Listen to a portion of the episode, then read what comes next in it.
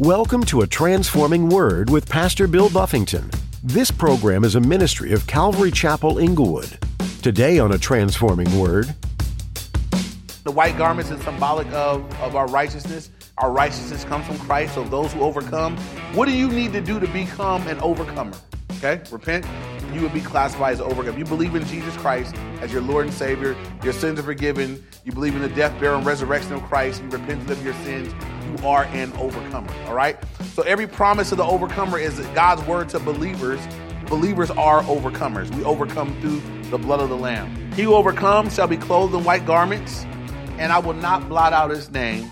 sometimes it seems as though it's impossible to get over something, to be an overcomer. We've all heard the phrase, just get over it, be an overcomer. We all know it's easier said than done.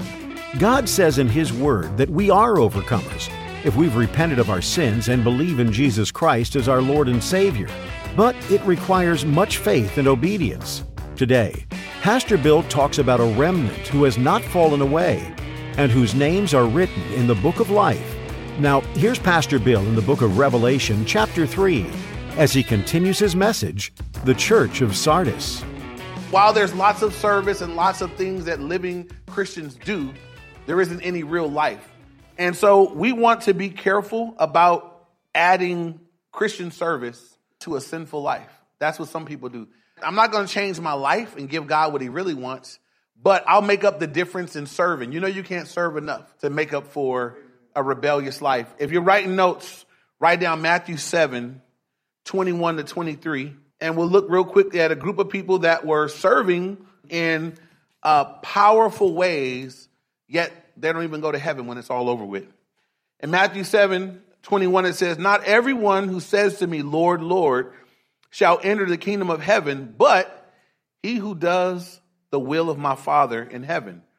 Many will say to me in that day, Lord, Lord, Lord, have we not prophesied in your name, cast out demons in your name, and done many wonders in your name? And notice Jesus never says, No, you didn't. They were prophesying, casting out demons, and doing many wonders in the name of Jesus. Then he says to them, Then I will declare to them, I never knew you. Depart from me, you who practice lawlessness. Jesus says, Man, while y'all was serving y'all butts off, y'all weren't even saved. I don't even know you. What would motivate a person to be prophesying, casting out demons, and doing many wonders, and they not even they won't even stop sinning? They haven't even done the first thing, which is repent. Don't add to a sinful rebellion life Christian service. Not going to get you where you want to go. Here's the crazy thing that maybe these non-believers were used to lead other people to Christ, but they're not even going. They may have filled some seats in heaven themselves while they're not going to make it themselves. What a shame. And that's what faking it will get you. I think God will use people despite them. I would like to go. I don't just want y'all to go. I want to go with you as well. So, but that happens. That's Matthew 7. God is saying, look, look at what happens when you add Christian service to a sinful life. He says, you've never stopped sinning. You who practice law, you guys are still in habitual disobedience. So look, if you're here and there's habitual rebellion and sin in your life, you should repent today. You're not in a good space. If you can go on in habitual, regular, ongoing sin against God while going to church, that's not, you're not good. That's not, you're not in a good place with the Lord. God calls us to repent. He offers to forgive. And God will bring about true transformation everybody that comes to him. But you do got to come, and you got to come his way.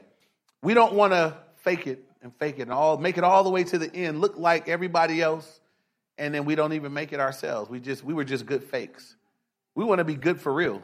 We want to be transformed for real. I want to be a Christian for real. I want to be born again for real. Not just appear like, not just put on the, the trappings of a Christian. I, I want to actually be one. And that's my exhortation to all of us that we got to examine our own selves. If you are faking something, you know it. And may nobody may know it but you. But if you're faking it, you know it. If you're pretending somewhere, you know it. And God would call you out today and say, repent of that. Don't, don't be content to continue to live like that. Uh, it's not going to end well for those that live that way. He says, I know your works, that you have a name that you're alive, but you are dead. Verse 2.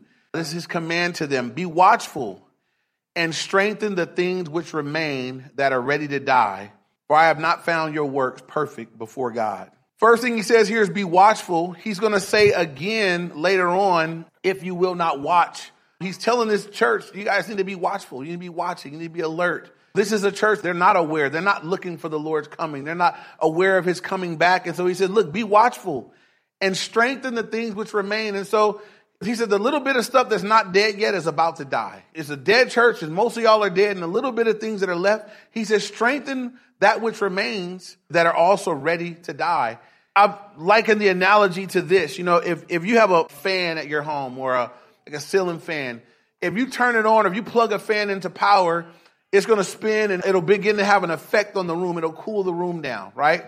Well, if you unplug it for a while, it'll be spinning, but it'll be less and less and less and less effective, slower and slower and slower and slower. And eventually it'll just stop. And so that's the, the picture here of these believers. He says, look, you guys are dead and there's a little bit of life left there, but what's there is about ready to die. And he says, strengthen that which remains that are ready to die. And then he says, for I have not found your works perfect before God. I have not found your works. They're not complete. They're not right. Your works aren't perfect. And so even the one that says, I know your works is saying your works ain't even right. How does someone works not be right? And again, I, I believe we looked at that in Matthew 7. If you're if you're doing works for God, but you don't have a life for God, God said, Your works are not even perfect before me. You can do the right thing and have the wrong heart, and God said, I don't receive that. Understand this about the Lord God wants you. Before He wants your service, before He wants your money, before He wants anything that you do for Him or give to Him, He wants you. Jesus died on the cross to save who? You. Not to save your gift, your voice, your talent, your money, everything else. First, you. That's why some of the things that we do here, we do them for that reason. When people come into the door, we don't first say, What can you do for us? We first say, Hey, let's go through discipleship. Why? Because I don't know if you're saved yet. I don't know what church you came out of. I don't know what kind of background you came from. I want to know who you are and what do you need? What do you need from us first? And, and let's clarify, let's make sure what's the first lesson in, in discipleship for those that have been through it? Salvation. Let's make sure that we're saved, that we're born again. That is of utmost support. And we build up from there. And then when we're all done with that, now, now let's get busy. Now we're saved and we love the Lord and figure out what our gifts are and let's serve and be effective. But know that it would be wrong to have you walk through the door and just say, "What can you? You could sing, you could do this, and you could just put you to work." I won't do that. I won't be guilty of that because I know God is saying first, I, I want to have you first. Then then I definitely want to use you for my glory. But first, I want you. First, I want your heart. First, I want your life. I want you to be saved. I want you to belong to me. And so we want to do it in that order. God, have me first. And then, out of the overflow of my love for the Lord, my gratefulness for all He's done for me, yes, we'll serve you, we'll give to you, we'll, we'll do all those things. We'll do them out of a heart of gratitude and thankfulness to the Lord, though. So strengthen the things that are remain. He says, I've not found your works perfect before God. Verse 3, he says, Remember therefore how you have received and heard, hold fast and repent. God tells this dead church to remember. Says, I want you guys, you got to look back because you guys aren't really probably hearing right now. But I want you to remember how you have received and how you have heard. And it evidently points back to there was a time when you were hearing and receiving. Uh, I want you to remember that time. And I believe this there are people that become dull of hearing or they don't hear at all anymore because they block God for so long. There was a season where God was speaking and it was fresh and it was clear and there was conviction and you could hear God was ministering, he was speaking to you, and then you're now saying, I don't, I'll sit through a whole message, I don't feel nothing. I just sit through it. It's just, it's words and I go on home. Um, you become dull of hearing. How do you become dull of hearing? The more you block God out, the more you hear and don't respond, the more you hear and don't yield, you become dull of hearing. And so he says, look, you guys remember, look back to when you were hearing. Remember when you were, some of us, you got to look back. Maybe you look back and say, man, I remember, I do remember times when God spoke to me with clarity. What did he say? And what have you done with what he said? Did you obey? Did you yield? Did you repent? Did you respond? Because they got to look back. That means that they're not hearing today. If you're here and you're hearing clearly right now, you know it. But if you're hearing, you say, no, I don't really hear from God like that. Well, when, when was the last thing you heard with clarity? Because maybe you have to go back to that place and say, God, you know what? The last thing you spoke really clearly was this. And I didn't want to do it. I didn't like it. I didn't yield to it. And why would he say anything new to you? The last thing I said, I want you to go back to that. And if there's a something back there, then that's the answer for you. Go back. Go back. Remember what you heard. Go back and obey that. Start there. And make it your new trend that when you hear him, you obey him. that when he speaks, you yield. Because God knows what we need to hear, and God will speak to the things that need to be spoken to in all of our lives. I look back over the seasons of my life, and I'm amazed at the things that the order that God worked in, the things that were of first level importance. There were things that when I first got saved, because I look back now as a, you know, I'm a, I'm a lot further along in my walk with the Lord. Well, I look back at me in my early days as a Christian, there was so much wrong with me. But God was he was like picking one fight at a time. So when I first, first, first got saved, it was, you know, alcohol and sexual sin. Now, I had a lot of other issues, but God said, we'll start there. So God didn't bother me about my language. God didn't bother me about, you know, being aggressive with people out in the streets. We didn't start there. God said, first, we got to get rid of alcohol and the women. It's, going to kill you, you know. And so that was of the primary thing. And then I get, get rid of the women, and God delivered me from alcohol. And then God started dealing with my language. You know how He did that? He put me around my wife. I met my wife. I was saved, and she wasn't sure how saved I was. And I, I was with her one day, and some guy cussed. And she was appalled that he spoke like that in front of a woman. And can I tell you that as small a thing as that sounded, if you'd have asked me to stop cussing, I would have said, I can't, I, that's how I talk. That's it just that that's all it took, and it was gone out of my vocabulary. Like I don't cuss. No, glory to God. I'm not taking credit. He took me down a path, and he's still taking me down a path. So God is still speaking, and so there are things that God is speaking to me that are fresh for now that I need to obey and I need to yield. And it'll be that way until we get to heaven. My encouragement to us is that God wouldn't have to tell you and me like he's telling Sardis, remember when I was speaking. Remember, I don't want to have to look back to, yeah, last year, God, you said this, and I still haven't done it. I want to just say, like, this is what God is speaking to me right now. Currently, we're still walking together. So I'm hearing from God anew and afresh. But if for you, if the ears have been clogged and you can remember back, start there and begin to obey from that place. And God will begin to speak and God will get more clear. And you have more clarity than you ever have when you're more obedient than you've ever been. When you obey what God is saying, you will hear what he wants to say more and more and more. That's how you turn up God's volume. Be obedient. Because God's not wasting his words on a disobedient child. And no one knows how disobedient or obedient you're willing to be like he does.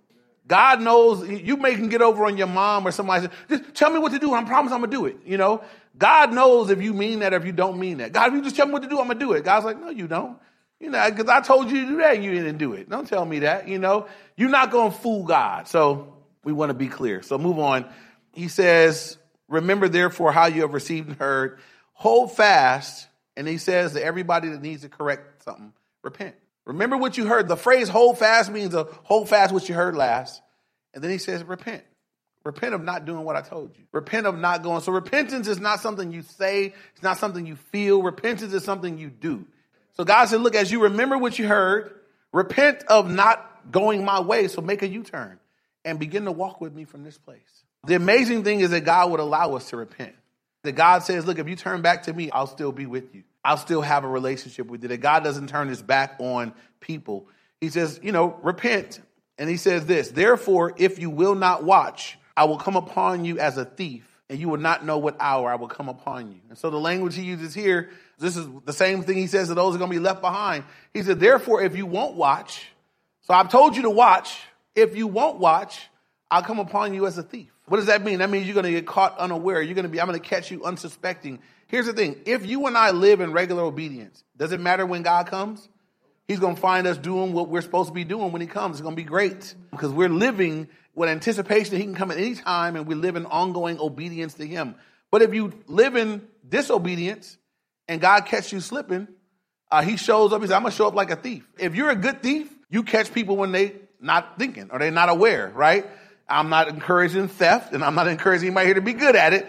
But for some of y'all that used to do it, you know, if you're a good thief, you, you don't come when they're looking for you, you come when they're not looking for you. God says, I'm going to come like a thief to you guys that are not paying attention. You guys that are not obedient, you're going to be caught off guard and there'll be nothing you could do.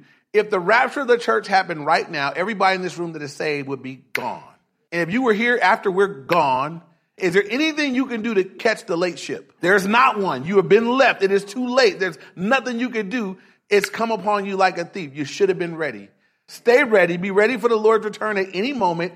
And you don't got to get ready because there's no time to get ready. You got to be ready. So says now, uh, if you won't watch, I will come upon you as a thief, and you will not know what hour I will come upon you. Now, verse 4 For you have a few names in Sardis who have not defiled their garments, and they shall walk with me in white, for they are worthy. He says, There's a few here. So even in this jacked up dead church, God says there's a few here that have not defiled themselves, and they're going to walk with me in white. Uh, whenever you see that white is symbolic of the righteousness of Christ that we walk in as believers. He said, they're going to walk with me. Those that are there, that little handful, that remnant in the midst of a mess. God says, I, am able to pull out that which is correct in the midst of that which is incorrect, and I know what they are. Um, I love this because obviously we're a very weak church, but there is something to work with there. And God says, I, I see what's there to work with. You write notes, write down Isaiah 42, verse 3. It says, A brood reed he will not break, and a smoking flax he will not quench. God has said, look, if there's anything to work with, if it's just a little bit, if there's a little ember, I'll stoke that and see what we can do with it. The amazing thing to me is that God doesn't just throw this church away. He doesn't say, ah, it's a mess. He's like, I'm going to take what we can work with here. If there's anything to work with. And I think that's a note for us. Maybe we're ministering sometimes to difficult people, but if there's anything to work with, don't be quick to throw people away. Don't be quick to give up. Don't be quick to walk away. If there's anything to work with, try to work with what's there to work with. So God does. He does that for us. And so next he says in verse 5, the promise of the overcomer. He who overcomes shall be clothed in white garments. Again, the white garments is symbolic of, of our righteousness. Our righteousness comes from Christ. So those who overcome, what do you need to do to become an overcomer? Okay, repent you would be classified as an overcomer. If you believe in Jesus Christ as your Lord and Savior, your sins are forgiven, you believe in the death, burial, and resurrection of Christ, you repented of your sins, you are an overcomer. All right? So every promise of the overcomer is God's word to believers.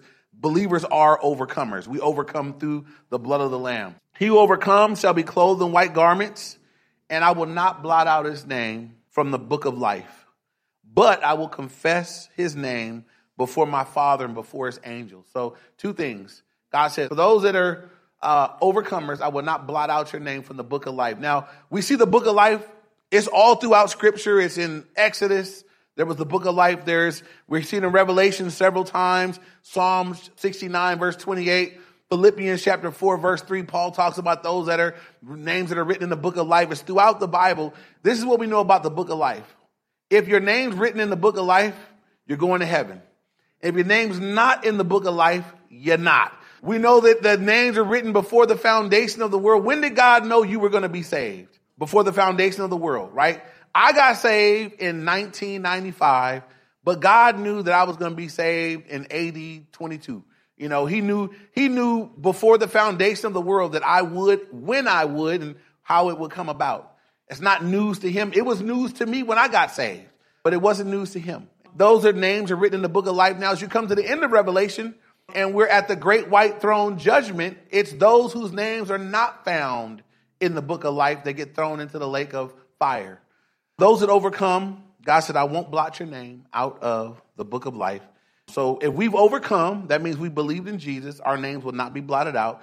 That's assurance that we will go to heaven. God won't blot your name out. So I'm glad that he won't block my name. I'm glad once my name is in, I'm not, my name's not going to be blotted out. I belong to the Lord. I do believe in eternal security.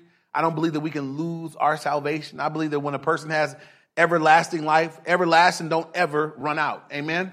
So if God gave me everlasting life, then it's got to live forever. If I'm a Christian and I'm born again and I mess up, God will spank me because he disciplines those who he loves, but I'm not losing my place. You know, I just gonna get spanked. So those who overcome, names will not be blotted out of the book of life. And God says this, but I will confess his name before my Father and before the angels in heaven. Now, there's a verse in Matthew's gospel where Jesus says, If you deny me before men, he said, I'll deny you before my Father and the angels in heaven. If you confess me before men, I will confess you before my Father and the angels in heaven. And so, something I want us to consider right here is that we would not be people that are ashamed to confess the Lord. And I want to challenge this, right? Maybe there are people that you get in front of and you're you're a little more afraid or you're a little more shy in front of these people or in these certain situations. I want to encourage you that there would be no situation where you would be ashamed to name his name, to speak his name, that you wouldn't deny him, that you wouldn't be embarrassed about him. Because here's the thing one day I'm going to die and you're going to die. and we're going to stand before God. I don't want God to be like, I don't know if I, um, I want God to say, well, well, welcome in. Well done, something. Just tell me I'm coming. You know, just claim me, own me, let me come, right? And God is looking down at us. Don't be ashamed of him. He is the most important person in the world. He has done the most valuable thing for every one of us here. It is because of him that we will not go to hell, but we're going to go to heaven whenever we have opportunity to proclaim him, to speak of him, to speak well of him, to share what he's done, we should not be ashamed. It should be the most exciting thing for us to be able to share. And I would, this is the challenge I want to put out. Maybe you're a shy person. Maybe there are people that make you nervous. Maybe there are people that are argumentative in the way they talk. This is what I want you to do. This is how you overcome that. Whatever those people are, whatever those scenarios are that make you nervous, the next time you're confronted with it, just do this. Just do it anyway. Just go ahead and say what's on your heart. That's how you overcome it. I feel nervous right now. Just say it anyway. Just, just say it. Just, just get it done. I'm going to just say it. If somebody speaks about the Lord and there a way that's not true and you're around, should you say something? Absolutely. If somebody talked about your mama and, and the things they were saying about your mama wasn't true, how many of you would stand by silently? You would say something, right? Um, how much more the one that died on the cross for us? I, I should speak up. But I'm not bold, Pastor. I'm getting nervous. I get scared. God's Holy Spirit will make a shy person bold. You know that boldness is not a spiritual gift. God will empower shy, quiet people to be bold and courageous in their proclamation of the truth and the gospel. The guy that led me to the Lord is a quiet person, not a loud, big mouth like me. He was a quiet kind of guy, but that's who was bold enough in my life to tell me I was going to hell and that Jesus loved me and what I could do to be saved. Somebody quiet, but, but born again and spirit filled. No matter what you are in the natural, God will touch you in the supernatural and he'll make you a witness for him. So as we get ready to close, uh, just two more things, um, or one more thing, verse six. Same thing he says all seven churches. He who has an ear, let him hear what the Spirit says to the churches. This message was to them then, it's been to the church at large. It is to us today. Let them hear. And whatever God's Spirit has spoken to you today, my hope is that you would hear it and respond to it. Maybe you got to encourage you in some area, receive the encouragement. Maybe you've been challenged to do something, obey the unction to do it. Maybe you're one that needs to repent today. Repent. We're going to do that right now. Uh, don't be ashamed. Don't be shy about it. That's what we're here to do. Don't ever let it be. If, if you can't do business with God in his house among his people, probably won't do it anywhere. If you need to repent here, there's there is zero. We I can't afford to judge you. I'm not even in position to judge. I'm not a judge. There's one judge, God. So I'm calling you guys to say, if you need to repent, repent. Repent before the Lord. Acknowledge it before God. Let God begin a fresh work in your life.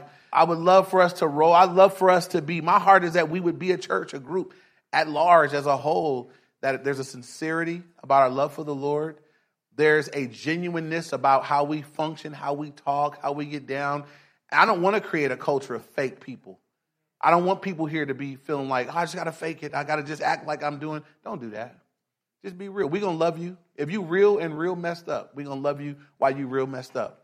That's what the church will do. We'll love real messed up people until we all doing real good for real. Let's pray. Father, we thank you for your word. We thank you for this letter to Sardis and what we learn about you in this letter, Lord. God, if there's anything to work with, you'll work with it. Oh, Lord, you'll work with just even, even if it's weak. God, we thank you that we learn about you in this letter, that you have nothing good to say to a fake people, to a people that are pretending to be what they are not. You had nothing good to say to this dead church. The instruction was for them to remember when they were hearing from you and to repent.